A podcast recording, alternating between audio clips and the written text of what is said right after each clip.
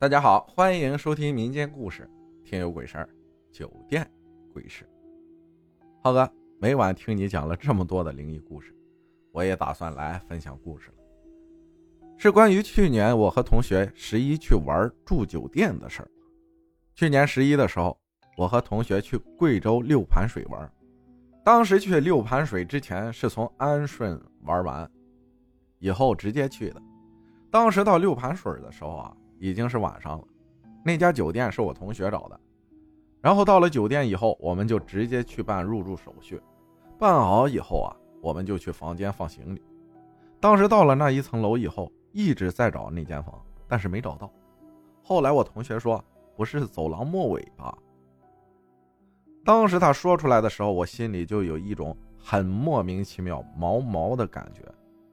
先说一下啊，我从小因为家里的关系，所以对那些东西是很敬畏，并且也很相信的。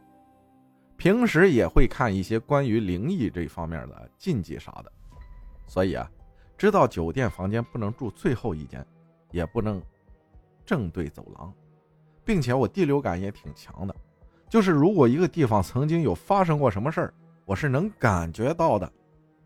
最后，我们找到了那间房，果然是最后一间。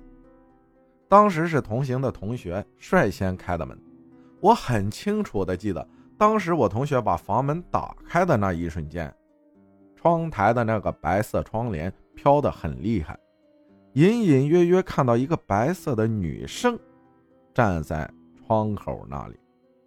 当时我真的吓了一下，但是当时我也没和旁边的同学说。把行李放好以后，我们就先去吃饭了。我先说一下我介意这个房间的几点吧。首先是这个房间是末尾的那一间房，其次是开门的那一瞬间啊，我看到了一个女生的影子。最后是房间里有一面镜子，正对着其中的一张床。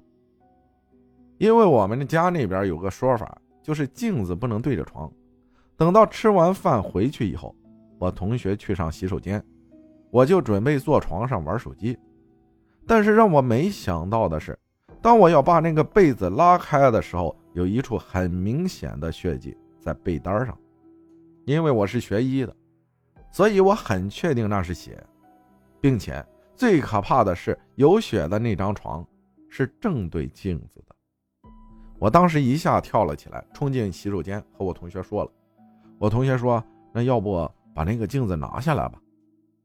结果当我们把那面镜子拿下来以后，整个房间更诡异了。房间走廊的灯开始闪烁，然后厕所马桶的冲水阀也坏了。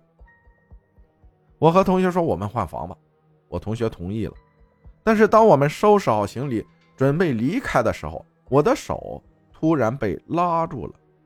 我感觉我走不动，并且全身都是酥麻的。我同学在一边不停地问我怎么了，但是我感觉我走不动，全身被一种莫名的力量给拉住了，整个人都在不停地颤抖。我也不知道过了多久，我终于能动了，赶紧和同学下楼跑去前台换了房间。但是我能感觉到那个东西一直跟着我们，直到我们进了别的房间。等到后来假期结束以后回学校，有一次我又和那个同学说起这件事的时候，他才说出了一件令我至今还在后怕的事。他说当时那个窗帘他也注意到在动了，但是没有在意。后来把那个镜子拿下来以后，他就感觉他也开始变得不舒服。我们在那家酒店总共住了两天。第二天下去吃早餐的时候，上电梯他感觉有一双眼睛一直在背后盯着他。而且那天换房的晚上，他也上网搜了这家酒店，是说当时有人跳过楼的。但是当时我已经被鬼拉住了，特别害怕，他就一直没和我说这事儿。事后回想起来，我觉得有些东西冥冥之中都有定数吧。我觉得应该是床上那个血迹救了我们两个，因为如果不是当时那个血迹让我很介意的话，我想我们应该会继续住在那间房里。我同学也说，幸好那天换了房，不然真的不敢想象还会发生什么可怕的事儿。也许是真的那间房的东西不想让我们去打扰吧，所以才制造各种事情，让我们离开吧。感谢等雨分享的故事啊，那么接下来呢，要为大家送上一份福利。